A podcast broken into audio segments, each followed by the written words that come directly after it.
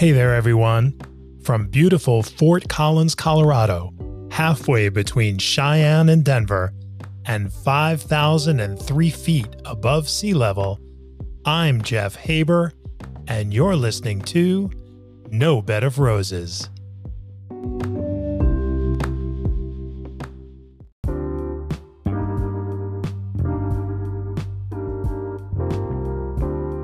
No Bed of Roses is brought to you by Kenxus. Maybe your company is creating video content, or you're a brand looking for that coveted direct connection with viewers. Maybe you're an established YouTube creator, or you're just starting out. Kenxus Interactive Web Video Solutions enables viewers while watching your videos to simply tap on the items they're interested in, directly connecting them to the merchant's shopping cart to easily purchase those items. This all happens without ever leaving the video experience and without ever leaving the site where they started watching the video in the first place. Kenxus shoppable video content works using any browser on any device. No download, no plugin, nothing to install. Interactive video like you've always wanted it. Find out more at kenxus.com. That's K E N X U S dot com.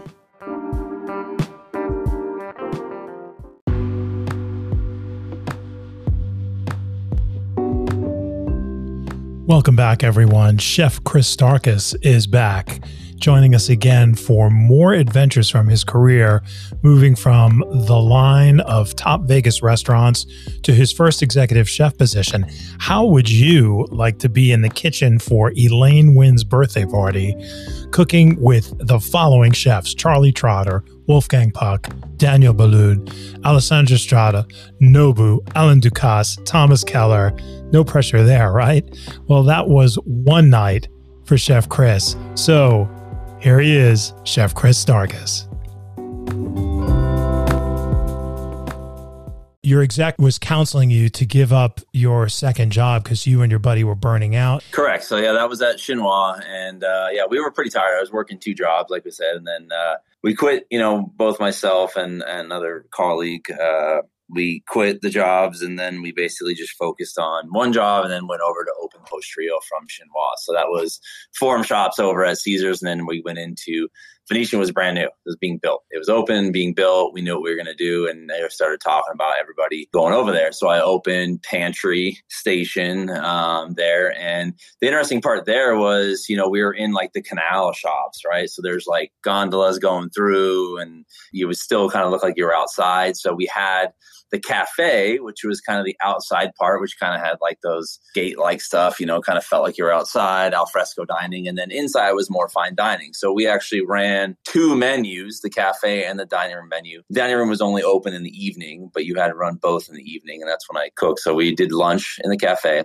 and then um, you would do dinner in the cafe and fine dining. So we would run two menus off of the same line. And you had a line of, you had pizza station, which was generally one person, pantry, which is generally two people.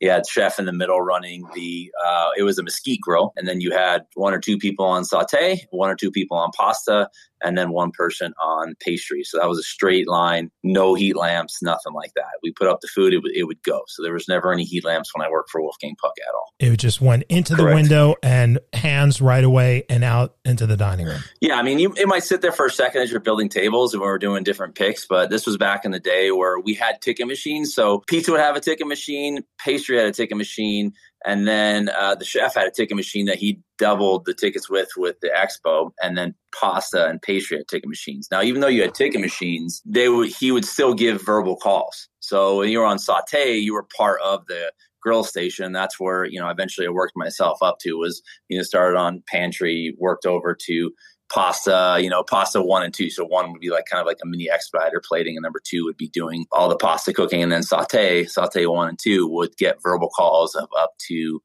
25 dishes for what your pick, we call it a pick, what your pickup was. So he would call out um, the orders to us and you had to remember, depending on what station you were, you might have a ticket or you might have to go off a verbal call um, based on the picks. And so I remember the first night we opened up, we did, you know, what they would call um, a soft opening, which was kind of like a friends and family type thing. And I remember we did 50 covers and it felt like we did 200. 50 the hard because, way. Yeah, yep. because no, no one knows anything. There's nothing driving, you know, opening a restaurant, especially with new personalities, new people, new functions, things like that. And, you know, what are we going to call each dish? You know, we had, you know, if you have different crab dishes on and making sure print, you know, hey, if this thing's printing on pantry, I don't need to see what pasta is doing because we're going to verbal call to each other and make sure that we come up at the same time. And so um, we learned a lot of verbal communication there. Then as we opened up, I remember we would, next thing you know, we were doing 200 at lunch and then 500, 550 for dinner. We were balls to the walls as soon as we opened up. It didn't take, it took maybe a week or two to kind of get going. But then, of course, the hotel opens up. It's the newest thing on the strip. Everyone wants to go there. So you have people coming in and it's just packed. And that's what it was, is that you'd steal the spotlight from all the other casinos and, and restaurants um, at the time when you were the newest hotel because people wanted to come check it out and see what they had heard on the news. It just never, it never stopped at how, all. How so. long would that last? How long would that honeymoon period last, Chef? You mean how busy we were? Yeah, when you when you when you scale to 200 at lunch and 500 for and 500 during the week you're doing, right? For dinners, yeah. is it? Yeah. And, and, so weekends were touching 7? That would be our max. We would, you okay. know, it was yeah, 5 550, you know, if we were doing 4 and a quarter, we knew we could do more depending on how we were turning and Is that 3 again, is that 3 turns, two and a half turns for uh, Yeah, if I remember right, it was we probably sat 250 with the cafe and the dining room inside and a couple bars, you know, a couple of bar seats there. So I was there for a number of years, I think two and a half years, and I worked my way through the line there and worked all the stations and saucier and, and whatnot. And then I, I eventually wanted to go in pastry. My friend and colleague uh, Kenny was one of the pastry chefs there um, who worked under the, the main pastry chef, Christoph. I knew that I wanted to work in pastry because I was jumping around. I, you know, I, I did some pizza. I wasn't amazing at pizza. And, and there was a lot of pizza guys that worked at Lupo, which was over at Mandalay Bay. And, and they would work there in the morning for lunch and then come work for us. And these guys were just they, they just crushed it on the pizza station. So there's really, you know, it was kind of hard to get into that world. Like I would help out in between and roll out pizzas and, but they're so fast and good at what they do. I would work pantry, work over, like I said, on pasta one and two, saute one and two, did a little bit of grill, but I was really interested in wanting to do, and that's where the chef worked. So that was kind of like in between periods of time. Like unless you were a chef, then you did not work the grill. And then I wanted to work pastry because I kind of learned all the other stations and, and wanted to keep challenging myself. And I remember at one night I kind of came up with this idea and we were out having drinks with Kenny and I said, Hey, Kenny, I need, I need to tell you that I want to work in pastry. And at this point in time, I was like their main guy. So like I could work any station. I didn't I didn't ask for days off. I didn't go out to concerts. I didn't have necessarily a love interest at the time. I, I later on met my wife, who I'm still married to, Diana now of of 17 years there. Let's not gloss over that, shall we? Let's let's fully acknowledge the miracle of two people in the business meeting, marrying, and yes. staying married. Because she was in it for a little a little bit. Um, she was uh, she came in as a host and then wound up becoming a manager and she wound up leaving. So she was just kind of like, this is, we can't have both of us doing this. We were dating at the time. And the only reason I met, and this is where I think it's kind of interesting, is that she only came to be a host. She's, she's absolutely just smart as a whip, you know, majored at, in university in like two different majors and whatnot. So she was actually a flight attendant for National Airlines, which was the owner, Sheldon Adelson, was of the Venetian, owned that airline. And when 9 11 happened, none of her family wanted her to, to be a flight attendant anymore. She took a host job when she was way overqualified and everyone asked her, like, why do you want to do this? She's like, I just need something to kind of see what I want to do, kind of set back. And that's the only reason I met her. I mean, I was at the restaurant all the time. So there, I didn't go out and go out and meet people. You know, there's no time, right? So that's the only reason I even met her. So, you know, the fact that that kind of serendipitously happened, that she picked the one restaurant in the one hope hotel that I was working at all over the strip, much less the world if you want to go out even macro versus the micro. But how many openings do you think you've done in your career now? Postrio, Alex, Kachina. So three, four, somewhere around there. To have an operation that as systematic and just really finely tuned as anything under Wolfgang Puck, whatever the brand is, what was your experience in that build out for that line? Was the flow right, or did you find that this? Why is this to my? This needs to be my to my right and not here, but should be there. Were they still were they still finessing things, or was it really plug and play and just stepped in and go, man, this this you know, works?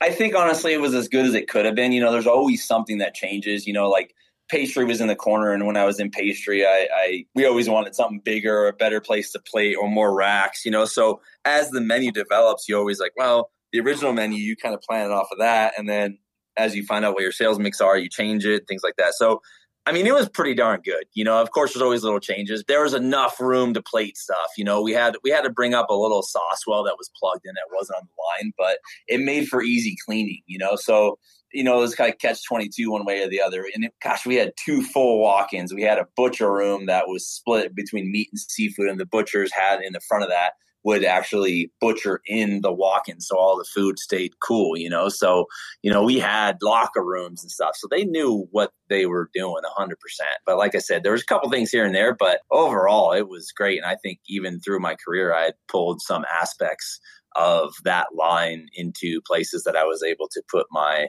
my touch on and and and one of them was a pass through window that we had from pasta to the back of the kitchen. And so there was like this pass through window that was probably four feet high and eight feet wide. Um, and I, I would work when we were really extremely busy we'd call it the protein station. And in the back because the grill was only so big the chef would run out of room when you had so many when you they'd seat the room on you you didn't have enough enough room to put everything down.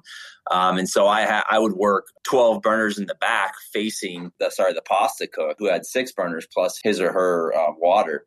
And uh, I remember the expo would would write down on a ticket kind of what the next pickup was, and he would tape it to his spoon and throw it through the window back to me because we didn't have a machine back there. Right. And that was, and I would get stuff going. I'd start firing veal shops and and the longer stuff, and then eventually hear the calls of what tickets were, and then start firing fish. And so when we were extremely busy, like I was talking about before, like the computer electronics show and they were just big tables 10 tops 13 tops you know you're putting tables together. That's what we would do. I'd, I'd, work on protein station and help just fire protein so that they had time to rest and then saute would fire just the uh, garnishes and then plate everything. The the communication system was taping your ticket onto a spoon and hauling it through the window. Yeah. That's a little that's a little low tech but that idea of okay we're feeling the push right here and we've got extra burners and just stuff is coming from the back the back kitchen right up to the main line and that and that kind of folds into what I what I was talking about earlier. Is just like I started. I wanted to get into pastry, and I was so you know valuable to them on the savory line because I knew all the stations. I remember going specifically to the chef because I remember having a drink with Kenny, and I'm like, "Hey, man,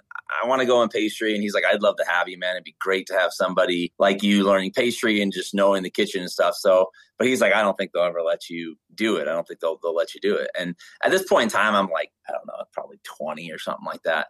I didn't want to become a sous chef. You know, we had talked about it a little bit, but I just I, I was too young to do that, and I didn't want to be stuck in like a sous chef position. I, I wanted to be able to have a little bit of a latitude, not to just have to manage, right? So I came in and I knew, you know, just like any restaurateur or whatever, you know, money speaks, right? And uh, so I think at the time I was making $14 an hour. And so I came in, I said, Hey, chef, can I talk to you? It was like after shift. And I said, Hey, I want to work in pastry. And what I will tell you is because you had annual reviews. I said, What I want to tell you though is I don't want to raise. I just want to go into pastry because the knowledge of that is raise enough to me to learn it. He was like, Okay. Of course, he's like, cool, you have to train your replacement, all that stuff. So I train my replacement, but then I would work in the mornings and I would get off, you know, I'd work 10 to 6 or even earlier.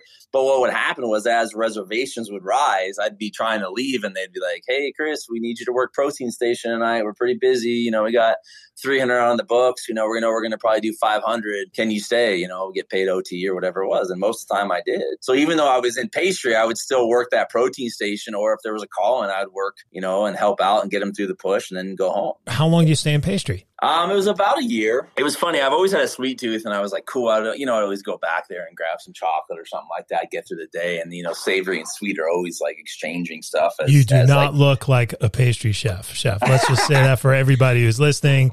He's he's svelte, slender, fit, extra sexy. Not that oh, pastry chefs aren't sexy, but they they tend sure. to they tend to reflect the the uh, the station they're on. So sure, yeah, and and I was even more skinny back then. So you know, I did that for a year, and and you, you know, Kenny taught me chocolate work and candies and wedding cakes and making ice cream and plated desserts and banquets and all sorts of stuff. And then did they have a cold room for chocolate also there? Or Uh, no, we had we had a. It was in the back corner of the room, and we had a marble station, a table to work, and we actually had like a gelato machine. It wasn't like an ice cream machine that you're used to seeing. And I'll tell you what, that's the only time in my life I ever worked with one of those, and it was amazing because it could hold like you know the one normally ice cream machines like they're like a quart at a time. oh, thing they suck. The batch they- f- batch freezers that just never work. Right. And I had no idea that like this thing had antifreeze that went around the bottom. I like I was told how special it was, but I had no idea until I left there how special that was. And I, I yeah, I, I would love to have that in any kitchen I'm, I'm ever in moving forward. So that that you know, with having the equipment and everything we had, we had a chocolate temperer. So we got one eventually because we made a lot of bonbons and candies and things like that. Did some sugar work for garnishes and pulled sugar sticks and things like that. So I I really got a good base of what I wanted to know there. And then you know, it started, you know, this was back in the day when I was reading food arts and there was one that came out called Santé that was out, that was more, you know, beverage focused. And so I started reading about restaurants and then, you know, Art Culinaire. I got a subscription to Art Culinaire. I, I wanted to know what these fine dining restaurants were about. You know, I mean, Postrio was, was still, you know, very high end, but still uh, high covers as well, you know, high volume. There was a restaurant called Renoir and that was Alexandra Stratta, which was at Mirage. And that was when uh, Steve Wynn owned the Mirage. So back in the day, I made the transfer to go over there. So I went and I staged for I staged for two days. We So should because "Hey, I, I really I'm cutting you off here because we've said Yeah. stage. We said stage in the previous Yeah. episode, so we should explain So what a stage- stage. Everyone sees stage when they read Yeah. it. Is that's how it's spelled? But what's what's a stage, chef? you basically go and you work in a kitchen for free. Um, sometimes you're seeking a job, sometimes you're not. You're just there to get education and help out. And so I wanted to go over to Renoir and see what it was like because they were literally a they were closed Sunday, Monday, dinner only, five days a week. You know, I think they sat I want to say 70 or 90, but I mean, it was legitimately classic French fine dining. Alexander Stratta had worked for Daniel uh, and uh, Alain Ducasse when he was younger. Um, it was five star, five diamond. At this time, Michelin had never been to Vegas. So I wanted to see what that type of food was if I had the chops to work at that type of place. I mean, it's like the whole like 800 count linen, chandeliers. There was actual four actual legitimate Renoirs sitting on the walls, you know, that Steve owned as an art collection. So they were sitting in the dining room. So opulent Christofles, like silverware, you know, just everything, you know, Bernardaud plates. You know, I went over there, I staged for two days. I was kind of looking for a job and but I was like, you know, wasn't sure if I was if I was there. And then by the end of the time, the uh, chef de cuisine, Dan, um, was like, Hey man, you're asking all the right questions. We have a chef de partie open, which is just under a sous chef, but kind of a lead in the kitchen. Seventy seats, seventy five seats, two turns for dinner. One and a half. One and a half. No pressure on this, and uh, Right. f- uh, five courses, easy. Uh, yeah, yeah. We had a tasting menu. We did have a la carte, but mostly people came in for tastings. You know, sommelier, front waiter, back waiter, Captains, right? Uh-huh. captains. Yep, the whole yeah, deal. five days, dinner only. I mean, this is the this is the dream restaurant Hundred percent. What was 100%. what was the vibe? What was the flow? What was the difference between just the machine of Postrio, that big volume, still executing on a high level, but that Yep, big yep, volume? yep. What was that? Did, could you feel that in the two days that you were there? I Oh, mean, was gosh, it just yeah, night and day? No, eh, you had the time to be precise. You know what I mean? Like you, you didn't. You, yes, there was still stress because you're executing on a high level. You know, your your check average is much higher. Um, so your the expectations higher. The team was gelled a lot more. You know, you're going from seven days a week to where now there's a person on pantry five days, and maybe you know you're working pizza two days. So the mise en place is different. Where now here you are, you're working on meat station, whatever it is. You're working that all five days. There's no one covering you. You that's your job. And so You own that. Yeah. You own that. Yeah. And so because you have two days off, so again, mise en place is fresher. They're not carrying over. The team just gels a lot more. I remember there was this there was a chef in the morning and a prep cook that had worked for the chef for you know 13 or 14 years. Um, remember, I had worked for Wolfgang for a number of years. I think by the time I was in at Postrio, it was about five years, five and a half years. I worked for them, but even at that, I saw a ton of turnover. And so going into a restaurant and seeing a team that had worked together for 10, 12, 15 years because uh, Alexander Stratta came from Mary Elaine's down at the Phoenician um, in Arizona to come to Renoir. You know, he took his team from there and brought them to Vegas. That was some of the front of the house people too. So I thought, I thought not only is it the, the fine dining service that I wanted and read about, and wanted to know if I could be part of a team like that and execute on a high level. But also, there's got to be something to working for a chef for 15 years that he's treating his people right, you know, whatever that is. And so I was very curious. And so when they asked me about a job, I remember coming home and thinking, I was so loyal to my previous restaurants, but I realized that it was time for a change. And and Diana, my wife, was one of the the first people to really be like, you've done everything you can for this previous employer. You don't owe them anything you said you'd open this. You said you'd do that and I, I, checked off all the boxes and it was about something new now something that you know i did not not that i wasn't proving to myself anymore but like i really wanted to do this and but it felt like gosh what what if i got this? How this is what i've always wanted and can i get it? And so i sat down with alex you know we talked about the wages and all that stuff. He hired me in. You know essentially i started with him. I remember him saying hey i want to let you know my contract is up here in December. Steve Wynn is going to be building the Wynn Resort at the Desert Inn. He bought it. He's going to be selling everything to MGM, and I'm going to go over there um, and open a restaurant, uh, a namesake restaurant called Alex. You know, I hope that you're going to work hard, but I want to let you know that we're done in December. And if you prove yourself, I'll bring you over there with me. Okay, well, I thought, well, hey, I have a job that has no end. And now I'm going to go to this other place and kind of gamble on myself, if you will, to make sure that I can go to that next round. I hope I can I can work, you know, and prove to you that I'm worthy to go over the new restaurant because that would be amazing. I jumped feet first and got right into it, gelled with the team, you know, and, and because like we talked about, we were off Sunday, Monday. So we'd break down the kitchen on Saturday night, stay late, go out Saturday night, maybe hang out Sunday. At the time I played a lot of golf. We'd play golf on Sunday or Monday. But everyone would hang out because you all had the same days off. So that helped gel the oh, kitchen. Oh my God, to build that team. Absolutely. Right and we talked about family meal, right? So we yep. all sit down and have family meal because yep. you were dinner only. So this was that that that time that I got to do all that and really see it and feel it. Now, you know, we did that. It was five star, five diamond, the whole deal.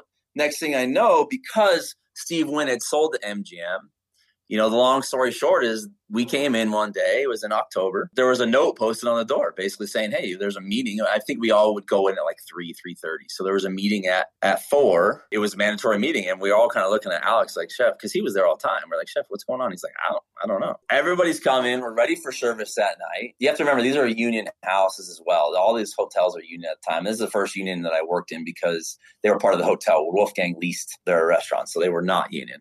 Um, the culinary union in Las Vegas, for anybody doesn't know, is very strong. We went in, sat down, and basically union leaders came in and uh, then some of the vice presidents and presidents of MGM, because at this point in time he had sold. They said, You guys are closed. You don't have service tonight. We're closing you down because MGM was about making money, as was Wolfgang, as any other restaurant. But this was more of a Steve Wynn kind of this was something that he wanted to send his players to it was an amenity to people in the casino and his friends and celebrities and true, it wasn't a true, a money. true loss leader right i mean correct was, true, yeah. true mm-hmm. loss leader was yeah. about being over the top to for the sake of being over the top not only are you are you doing this these lower covers at this higher level but yep. then you're not sweating the p&l you, nope. you just nope. you just go hey go out there and be great and don't yeah, worry be, about making money yep be the best make sure you know but the expectation is that you're going to get all the awards right that's exactly what happened and so like i said when i was there we were renewed it was uh um, it was Mobil five star AAA five diamond, I believe, if I have that right. So that was the thing was we had all the plaques on the wall, the whole deal. Well, MGM comes in, they close us down. Basically, all of us are out of work in October, two months prior than what we had thought because mm. um, we thought we were going to close at the end of the year in December. Um, and at this point in time, we knew the Wynn wasn't opening till April. That's the interesting part here is that there was a gap of time here. And now all of us kind of sat around when they left. Alex looked at all of us and he said, I'm going to get every single one of you guys jobs and we'll get through this. He did exactly that. He got everybody jobs. At this point in time, I was engaged to Diana. Um, we had a honeymoon. We were going to Europe for six weeks, and we were actually leaving February uh, 14th. We were leaving on Valentine's Day um, to fly to New York and then into Spain. And we were going to be in Spain, France, and Italy for six weeks. And Alex knew this because I was going to go eat at Alain Ducasse's place in Monte Carlo, Louis Quinze, because he didn't want to get me a job in a kitchen because he basically was like, who's going to hire somebody for four months? Yes, maybe as a favor, but I didn't want to do that to somebody, right?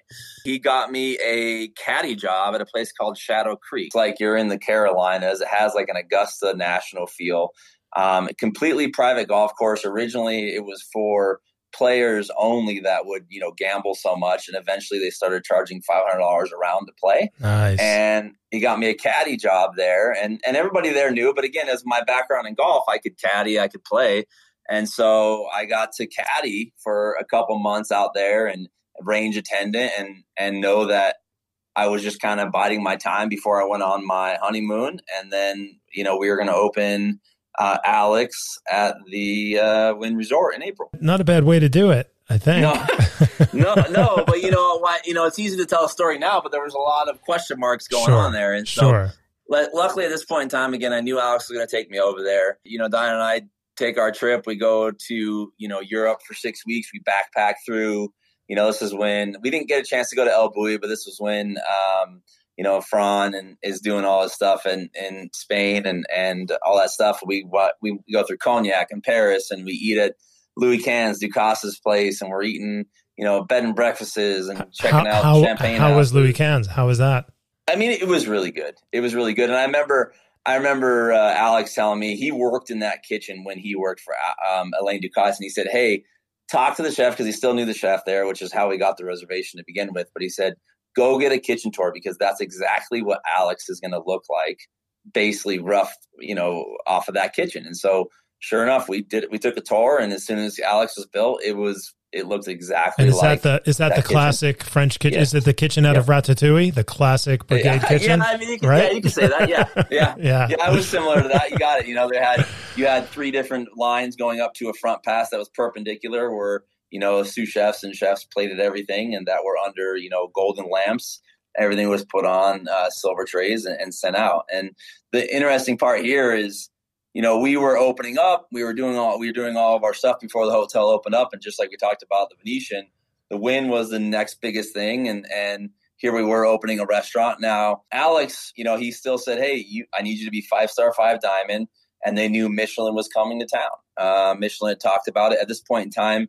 Guy Savoy had opened his restaurant over at Caesars, and uh, Robuchon had opened the mansion and and whatnot, and Ro, uh, Robuchon over at MGM. There was two French chefs, very high level, ones that had stars before, and Alexandre Stratta's Italian. Those were the ones that um, everyone had their eye on for when Michelin came to town. We opened doors on April fifth, uh, two thousand five. The first day we were there, we opened up to it was Elaine Wynn's birthday party, so we had 180 seats when it included our, our private dining room and stuff like that. So we could seat 180. We did two different menus. They brought in 10 chefs. We had Wolfgang Puck, Paul Bocuse, Charlie Trotter, Daniel, Alexander Stratta, Nobu, Thomas Keller, everybody I've ever read about in our kitchen. And this was our first day. So we had been practicing our menus that we knew we were going to open with. We were doing this menu the opening day. And then the next day, we were going straight into a full service of regular menu opening. Here you go. So hold on, you, you fed all those guys?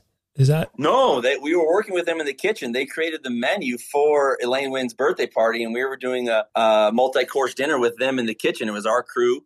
They all came in, and we would help them do their courses, help them plate. Some of them brought their sous chefs, and then we executed a, basically a birthday party dinner for Elaine Wynn in the in the restaurant for I think it was 110 people that night um, celebrities and all sorts of things like that. That sounds to me like either a dream or the ultimate cluster. I'm not sure which. What was it? It was a dream because, of course, at that level, all those guys are amazing at what they do. Now, it was a cluster in terms of different egos, yeah. different level of egos in yeah. there. Um, oh, but yeah. yeah, it was it was interesting. You know, Ducasse is there, and of course, Daniel and Ducasse knew Alex because he'd worked for him so long, and you know, most of them were really respectful, shake your hand, say thank you. You know, I've had nothing but you know good inner interactions with Thomas Keller over the years. You know, guys like that that are just like look you in the eye. You know, we're just line cooks. You know, he's him who he is, and Right. it was just an amazing experience and the way that he treated us. So that was our our first night at Alex, and then the next day we were going into our menu. Now the difference here is when we worked at Postrio, we had nine cooks plus a sous chef at Renoir, 70 seats. We had six or seven plus, uh, you know, chef. And so there's maybe 10 of us in the kitchen. Now over to Alex, bigger restaurant. Um, at the time with pastry and everything, we had close to 19 people in the kitchen for a dinner service. Again, it was about executing food on a high level. It had nothing to do with P&L. There's no way you could have 19 people in a kitchen and actually make money without paying somebody shift pay or something like that. So it was great to be and focus on your station to really execute on a high level. You know, we had a canapé station, which two people were on. We had pastry station, which pastry chef and two people were on at night. We had meat one, two, and three, fish one, two, pasta one, two, cold apps one, two, hot apps one and two. You had a sous chefs in there as well. So all those people were in a kitchen to do 110, 120 covers five nights a week. It's crazy, right? That so again, you're going from there, and then again, it was expected that we were going to go and do Michelin level stuff. You know, long story short, I was there for I guess almost two years, and in those two years. Michelin came to town. You know, Alex had we had plenty of pre-shifts and he wanted to let us know. He told us before it all came out. He said, "Look guys, I need to tell you, this is a 3-star crew and what you're doing and executing is three star because when he worked for Alain Ducasse, he's seen that. But he said, I need to tell you that I'm not French. Therefore, we are not going to get three stars. So just know that's just the way how it goes down. And sure enough, later on that week, they released the results. Guy Savoy, three, Joël Robuchon, three, Alex, two. Yeah.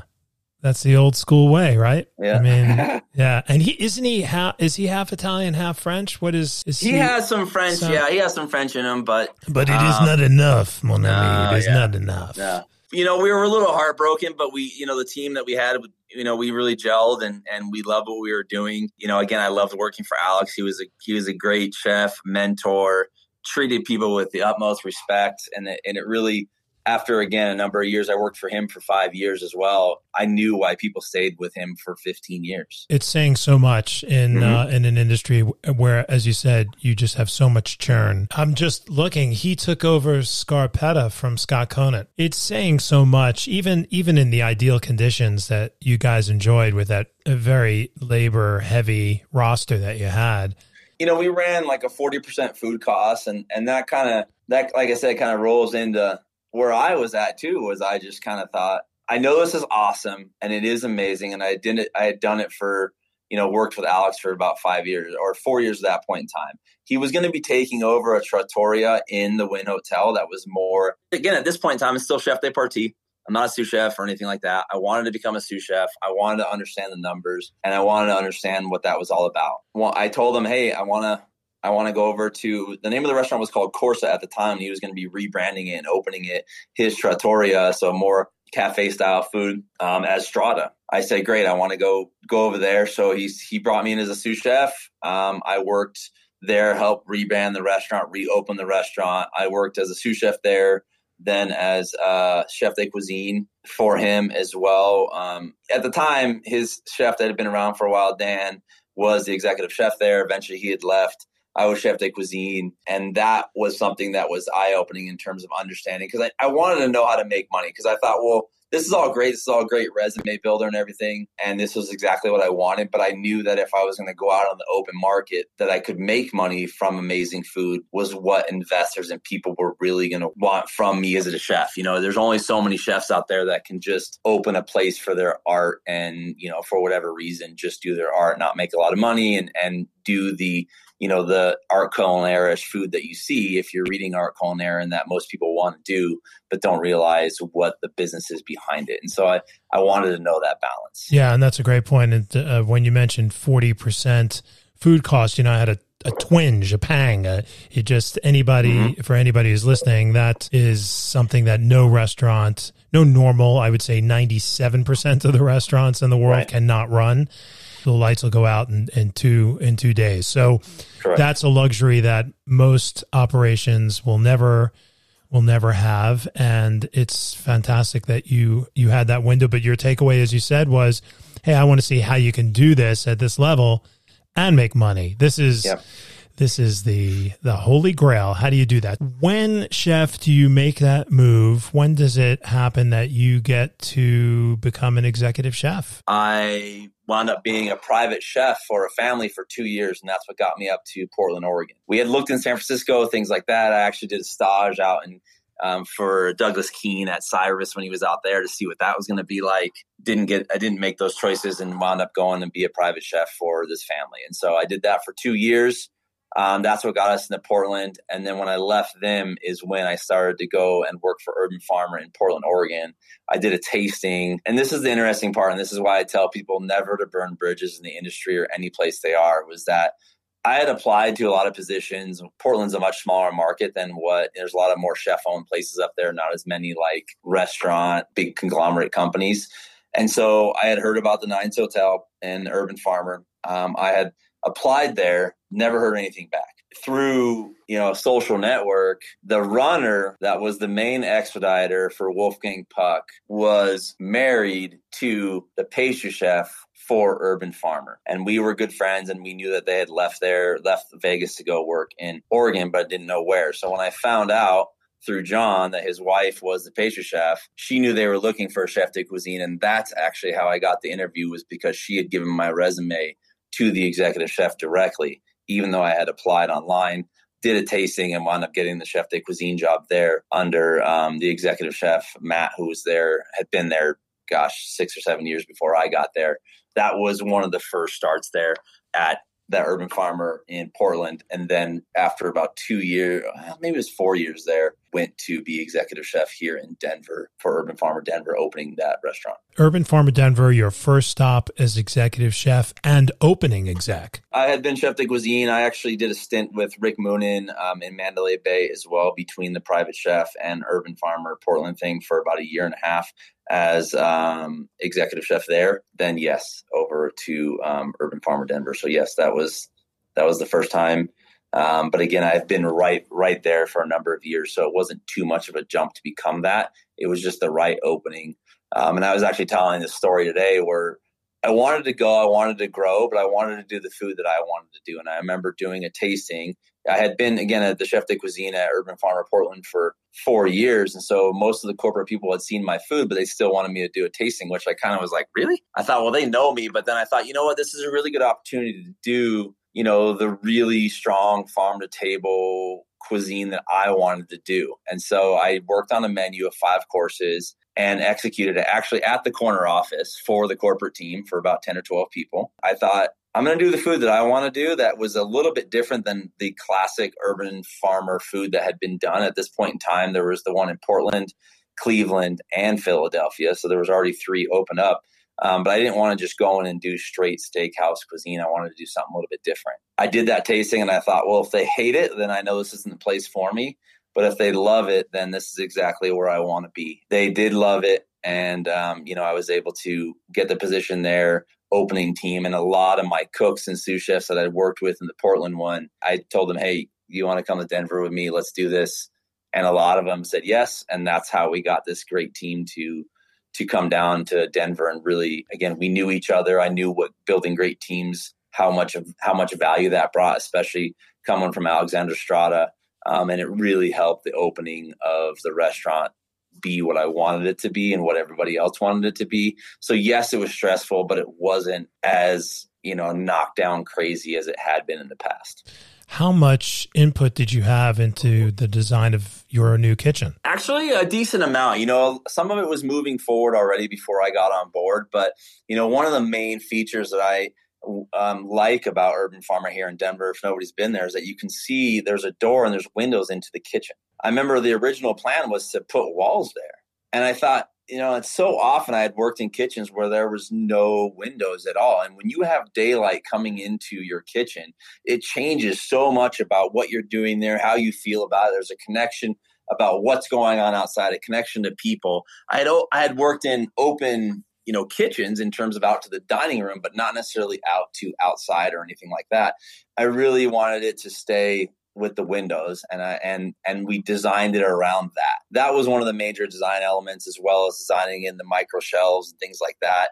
Into um, you know we had micros and then having the mushrooms down in the basement down by the restrooms. You know, those are some elements that I wanted, you know, to bring the a lot of the kitchen and the farm table elements into the dining room because I didn't want it to just be like plates or like plants, sorry, that are there that nobody ever uses. You know, I wanted to, to see people coming in the dining room and pulling micros for garnishes and things like that so the the guests could see us using these things and that it was really a through line to what the cuisine was. And so we were able to build some of those elements in. And the window, especially in the kitchen, was huge. People would come and watch us cook and stand out there with their kids. And um, whether they were dining in the restaurant or not, it was a huge, huge part of, of the design I felt and I really enjoyed that part of it while I was there. Of course, it's going to make the kitchen team be a little more on point because yep. they've got a public audience, right? I mean, yep. everybody's yep. seeing into the back of the house, which people don't normally. You might see through the pass a little bit. Correct. But here you literally had a window on the world on what was going on back there. And yeah, it was a it was an impressive kitchen. It was busy. Yeah, it was busy, you know, and it was always cognizant to work as clean as you could because you didn't want you know, you didn't want people looking at dirty floors or dirty towels and things like that. So it was a different element to the culture of the kitchen. When you don't see your guests, even though you know you're cooking for people, unless you see those people, you kind of lose that. Especially as a cook, when you're just turning out covers, you forget that you're actually cooking for people that are going to eat the food in front of you. You kind of get disconnected a little bit that way. And so it was a reminder to know and understand that you are cooking for people that are going to eat this. So please take your time and focus on seasoning it properly, executing it well even though I'm looking at you straight through the window telling you to hurry up. Right. right? right. So there, there's always that nuance of like, I know I'm looking at you and you told me four minutes. I'm telling you I needed a minute, but I still needed to look and taste like it took you four minutes. So let's go. You know what I mean? Like magic. That's, yeah. that's, that's, That's the magic. Somehow mm-hmm. we changed physics in the kitchen. I wanted to jump back to Alex for a second because we sure. were talking a lot about the back, but so much of the experience is about what happens in the front. Can you just give us a minute or two on just your thoughts of the team? I don't know who the GM was yeah. there or yeah. what you thought of the front of the house team there. I mean, they were they were epic. I mean, they were they were the best at what they did. And that was the one thing that Alex would always say. He'd say, "Hey, come in and eat dinner." You know, I mean, obviously we weren't paying the price of what it would cost to be in there, but it was about understanding the experience on the other side so that you knew in the kitchen what it felt like, you know, how things were plated, how was it easy to eat when you were sitting in the dining room with a suit on because you had to have a suit on, suit and tie, and what it was like. So he would invite us in. Any one of us is welcome to come in. And we, we did. I think I came in and dined there two, three times in the years I was there uh, for birthdays and things like that, anniversaries or whatnot. So they were special occasions but then you really got to see the team do what they do. And you know with the team service and the group you know dropping you know synchronized uh, drops? Thank you. Synchronized yeah. drops. You know we had a master sommelier on staff. Everybody had at least a level one or level two um, wine knowledge. And of course seeing him do his work and how he poured wines. And then we had a, an elite cocktail uh, team as well. And so we had rectangular silver trays custom Bernardaud and the way that they dropped and how seamless they worked and how quiet they worked and how their deep knowledge of the menu and all the ingredients. We did so much training on the menus from the back of the house to the front, and they had to be tested as well. And so, because of that, all that shone through when you came in on the front. And so, I saw that, and they were amazing. They were some of the best servers I've ever worked with um, in terms of that t- style of service. It was a great experience. And again, to see that, and that's why even in the first part, or part one, where I talk about understanding hospitality, of my time in Vegas it was one of the best places for that reason. I was working at one of the elite restaurants, not only in Vegas, but in the world for the Michelin rating. And to see the style, style of service be at its best when you know people that come in and know their, know their drinks, know what they eat, you know their likes. You don't have to ask the questions. It's very seamless. That's really what a professional in the front and back of the house does and knows. And that's really the difference between someone who's just doing it for a living and somebody that's doing it for a career and a profession. At those prices, you could have people who are doing it as a career it was sustainable. And that's the challenge, of course, that we all face now with most of the operations in today's modern restaurant business that it is a tough row to hoe to make that pencil out and pay everybody a living wage. Yep. It's alchemy. that's that that that's magic also. And as soon as somebody figures all of it out, I'd love to I'd love to hear it because I've spent a good portion of my life chasing that and it is elusive. When I hear stories like the one you shared with us just now about it being subsidized soon as the money guys came in, that subsidy was over. That's it. Yep. Lights out, Yep. right? MGM Yep. came in, said the accountants looked at the P and L, said, "No freaking way, this is gone. We'll put it in a food court." Hundred percent, and that's the thing is like we know about the pandemic and all that, and what it's done to the industry. But I really hope that what comes out of this is a change to you know the disparity between front and back, and really what livable wages is, and that that's the new that should be the new design of a restaurant to be sustainable, not only financially as well. You know what I mean? Like again, like you said, what does that algorithm look like? I don't know, but it seems like in order to make continue to maintain the industry and keep it healthy, there has to be somebody working on that to be the right thing. And like you said, you can't look at old models of profit and look at the future. You know, if you're going to actually pay what you need to pay, and I think that at the higher echelons of the restaurants, they do that, but not at every place. No way. No, and if they do it at those higher end restaurants, again, they're they're either so expensive that is just for the lucky few, Right. or they're usually they're being subsidized somehow, and that's why Vegas can do what Vegas can do. The the, the gambling the gambling floors are subsidizing that. How we all make it work is is a challenge, and I'm going to say, Chef, that I feel like there's a part three coming. I feel like we because we didn't touch Yeah. on sustainability here. We got to No.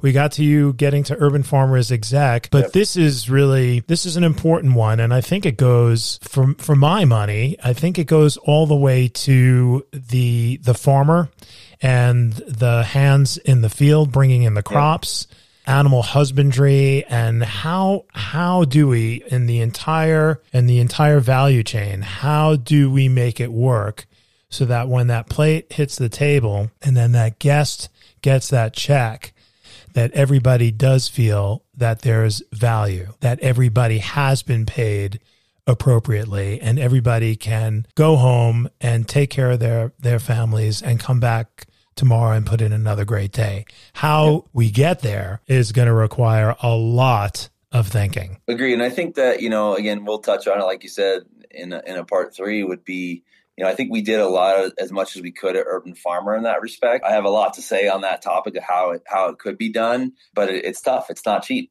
You know, food's food, real food's not cheap, and that's the thing is that we're as a culture we're used to some foods being cheap, and then not understanding the difference between cheap food and food that's well produced by people that know what they're doing, and why there's certain things that run higher in price than others, just in general. I mean, you know, most of us could figure that out. But when you're going into a restaurant, why is a McDonald's burger the cost that it is? And now you go into Urban Farmer and I'm charging you $17 for a burger. No question. And here's the big thing, and there's there's a lot to this, and we we probably need whiteboards for it, but Yep.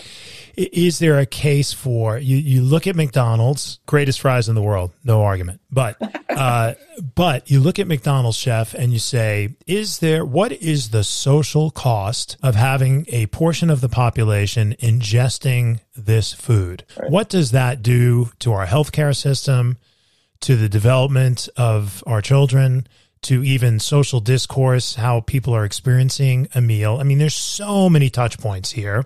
And again, this is this is just teasing out some stuff for the next this next episode, but it's a very, very big and complex conversation. For me, food is medicine, right? And so if you look at what you're spending for prescriptions and all the other stuff to effectively subsidize an eating habit, say at McDonald's or something like that, if you even it all out and just eat great food, it probably costs the same to eat well nourishing food and not have to supplement it by go, you know, supplementing cheap food by going and getting pills to figure out if you're Uh, diabetic or not. And I know there's there's a lot there. That's just because people are eating certain things doesn't mean it's leading to all their their medical stuff but that is where i came from as a chef of like hey eating you know food that is nutritious in its own whether it's meat vegetables or whatever that could be a, a food as medicine type of thing Is that not the ultimate wellness program?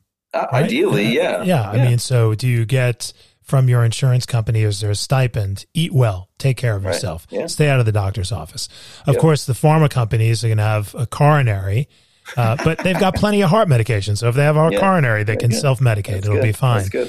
But pharma get, I mean, it is again a complex, a complex web. It is a conversation that the pandemic has accelerated. It Yes. has to happen. Chef Chris Starkus, thank you again so much for a wonderful conversation and a tour through that second chapter in your career. I know there are many more chapters, but I really do appreciate your time and love talking with you. So thank you.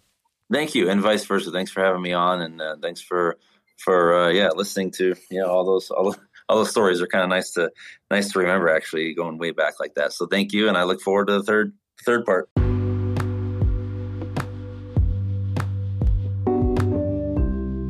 Just great stories from Chef Chris Starkus once again. How about that night for Elaine Wynn's birthday party? I know I started with that in the intro, but man, that's a lot of pressure, a lot of talent in that kitchen. Chris has gone on to teaching now, and one of his big passions is sustainability, and that's that's going to be our next visit. Something that I'm also really interested in, and is a big conversation for many of us to have. So, hopefully, you'll come back and join us, and hopefully, enjoy today. So, until next time, stay safe, and remember, you will find no bed of roses wherever you find fine podcasts. See you soon.